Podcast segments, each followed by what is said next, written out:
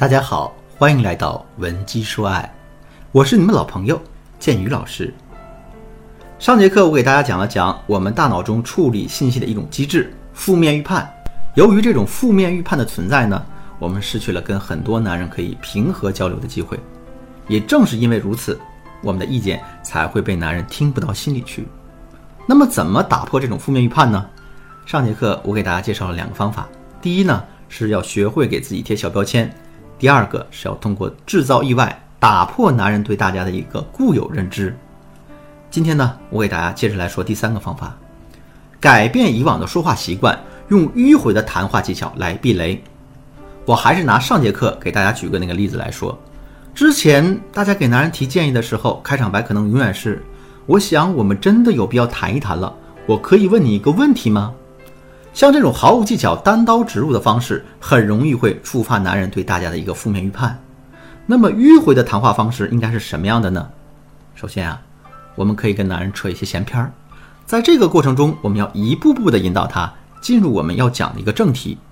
比如说，本来我们的目的是让男人丢掉乱扔袜子的这个臭毛病，这个时候呢，我们可以先从天气逐渐变热、该买换季的衣服了聊起。啊，衣服、鞋帽这些东西是不分家的吗？所以聊着聊着，大家就会提到袜子。到了这个时候呢，我们就可以假借第三方的口吻对男人说：“亲爱的，一说到袜子呢，我想起一件事儿。这个昨天晚上，我闺蜜在微信上跟我诉苦，她说她老公总是乱丢袜子，啊，弄得卧室到处臭烘烘的，说她也不听。你说这个怎么办呢？”我们问完这个问题之后，男人就会站在男性的视角。大谈特谈这件事的时候，啊，这个时候大家千万不要打断他，更不要否定他，而且啊，我们还要对他的部分观点予以赞同和欣赏。做好了这些铺垫之后，我们就从男人的对立面成功的跟他站在了一起。有了这个前提之后的事儿就好办了。比如，你可以见缝插针的告诉男人：“是呀，闺蜜老公爱乱丢袜子，这是他的一个习惯，也无可厚非。不过呢，在平时的时候，如果多注意点。”讲点卫生，毕竟也是好事儿嘛。而且啊，我闺蜜收拾这些东西，天天也挺累的。你说是不是，亲爱的？或者呢，大家可以用戴高帽的方式对男人这么说：啊，亲爱的，听你一说，我感觉自己真的好幸福呀。在现实生活中，爱乱丢袜子的男人实在是太多了。可是呢，在这方面，我觉得你做的就不错。虽然有的时候你也会不注意丢几只，但次数啊，没有他们那么频繁。而且啊，只要我一说，你立马就会悔改，所以我感觉你真的很好。你这么一说，男人肯定会心甘情愿地接受你的意见，并且很好的约束自己的行为的。说到这儿，可能有的姑娘会这样说啊，老师，我觉得这种迂回的沟通方式确实挺有效果的。可是呢，我天生就是那种直肠子的姑娘，我遇到事情不会拐弯。你说这可怎么办呀？其实这个问题并不难解决。因为这种迂回的谈话方式本来就是有很多的模板的，我们只需要了解这些常用模板，然后你按模板去操作就可以了。你想进一步了解这些内容吗？那就赶紧添加我的微信文姬的全拼零零六，来获取我们导师的专业指导。好了，说完了负面预判，我们来接着说第三个调教男人的方法：学会非暴力沟通，清晰的表达你自身的需求。什么是暴力沟通？什么又是非暴力沟通呢？我给大家讲个小案例。上周呢，我接到粉丝小娟的求助，她跟我说，她昨天跟老公又大吵了一架，现在两个人还在冷战呢。那我就问她，你们是因为什么事儿吵架的呀？小娟叹了口气，老师啊，其实也不是什么大事儿。昨天晚上我加班到很晚，想让老公来接我，于是我就对他说，我这么晚你都没回家，你也不打电话来问一问啊，一点都不关心我。算了，我也不跟你计较了，一会儿我就下班了，你赶紧开车来接我吧。我本来以为他会痛快答应，可没想到的是，他就跟吃了枪药的时候，阴阳怪气的跟我说：“你这么大个人了啊，不接你还能走丢是吧？”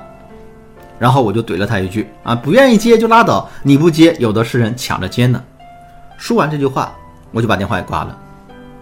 可下班之后他真没来，于是我就憋了一肚子气，一个人回了家。打开门的一刹那，我看到正躺在床上悠哉悠哉的看电视呢，我就特别火。我走到他面前，对着他劈头盖脸的就是一顿骂我一天到晚这么辛苦，你在家居然连顿饭都不做，整天就知道躺在沙发上看电视。往后你跟电视一块过日子吧。听到这话之后，他也急了。结果当天晚上我们大吵了一架。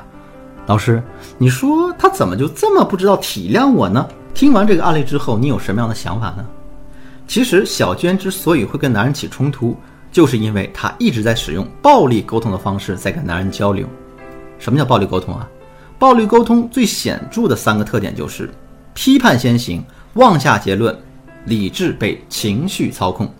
而非暴力沟通要求我们能够做到下面三点：第一，用肯定的言辞代替恶性的批判；第二，不带预设的去观察正在发生的事儿；第三，给伴侣提出具体和明确的要求。我就拿上面的例子来说，当小娟想让老公开车去接她的时候，她完全可以这么说：“亲爱的，你在那边工作忙完了吗？累不累啊？我今天加班有点晚，你能来接我一下吗？”或者说，当小娟看到老公躺在沙发上悠哉悠哉看电视的时候，她也可以这么对男人说：“亲爱的，我知道你每天的工作很辛苦，回到家又需要休息。可是当我加完班回到家里，却看到你在看电视，没有给我准备饭的时候，我心里还是挺委屈的。不过呢，你也别误会，我并不是要求你一定为我做什么，因为你每天也很辛苦。我只希望呢，在我心情不好的时候，你能多关注关注我，安慰安慰我，我就心满意足了。”如果你是这么说的，男人怎么会不向你道歉，还和你对着干呢？如果你已经是一个习惯于使用暴力沟通的方式跟老公交流的姑娘，你想要彻底的改变自己，但是却不知道该从何做起的话，可以添加我的微信，文姬的全拼零零六，也就是 W E N J I 零零六，来预约我们的免费咨询名额。好了，今天的内容就到这儿了，文姬说爱。迷茫的情场，你得力的军师，我是剑宇，我们下期再见。